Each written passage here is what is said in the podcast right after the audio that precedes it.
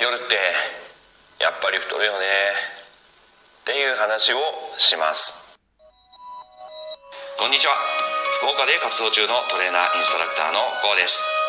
この番組では元超絶運動音痴の私 GO がゆるくても確実にできるダイエットやボディメイクの方法をお伝えしていきます。それでは今日もよろしくお願いします。はい始まりました。ゆるやせラジオ再生してくれてる方ありがとうございます。今日もよろしくお願いします。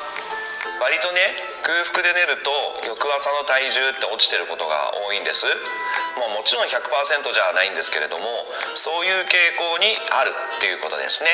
じゃあ夜食ったら痩せないのかと言ったらまあそれももちろん違います。夜食べて朝の体重だったらまあ太ったというよりも単純に増えたの方が正しいかもですね。重くなった食材でっていうこと。その分まあちゃんと動いたり、えー、食事のコントロールをすれば問題ないというわけで。でもでもでもやっぱり夜は少なくして朝を迎えた方が胃腸にも優しいし体重も落ちるしというのは事実です。余談ですが朝食を英語にすると何でしょう？ブレイクファーストです。この語源ご存知ですか？ブレイクって破壊する壊すっていう意味ですよね。じゃあファストは？1ファーストじゃないですよ。ファストフードのファスト。早いとも違います。ファスティングって聞いたことありますか？断食です。ファストって飢餓飢えるですね。飢餓という意味があるんです。つまりブレイクファスト。飢餓を壊すのが朝食なわけです。そういう観点から見ると食べて寝て朝に胃もたれとか体の心理に反してるって思いませんか？はいまた前置き長くなりましたがさあなぜ夜食べ過ぎたら太りやすいのか？これにはいくつか理由があってまずサーカディアンリズム聞いたことありますか？これ体内時計と言われるものですね。日が昇ったら体温が上がり。代謝が上がり動きやすくなり日が落ちたらそれらも落ちていく。もうね体がそうなってるんですね。ちなみに体温が一番高いのは16時です。それから GI 値が上がること。GI 値はご存知でしょうか？グリセミックインデックスの略称で、えーと、血糖値の上昇指数といった感じでしょうか？ブドウ糖摂取時を100とした時に、えー、その食品がどれぐらい血糖値を上げるかという数字ですね。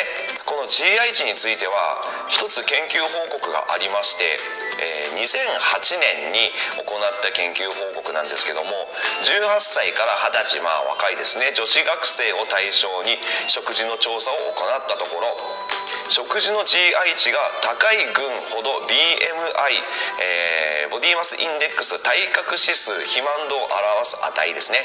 それが高くなり食物繊維の摂取が多い群。これまあ低 GI なんですがほど BMI の値が低いという結果が得られたとあるんですね。GI 値についてはまた違う回でお話はします。